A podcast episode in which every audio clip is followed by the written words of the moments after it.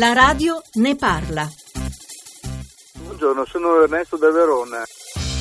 Vorrei per cortesia che si parlasse non solo del problema delle biciclette sulla strada, del pericolo che corrono, ma anche del fatto che le biciclette vanno sul marciapiede e diventano un rischio reale per i pedoni che non sanno più dove poter camminare con tranquillità. E accade talvolta che uno esca da casa, si trovi di colpo colpito da una bicicletta e non è cosa da poco perché uno in questo modo può anche rimetterci un ginocchio o, cadere a terra eh, o essere traumatizzato, questo nella migliore delle ipotesi.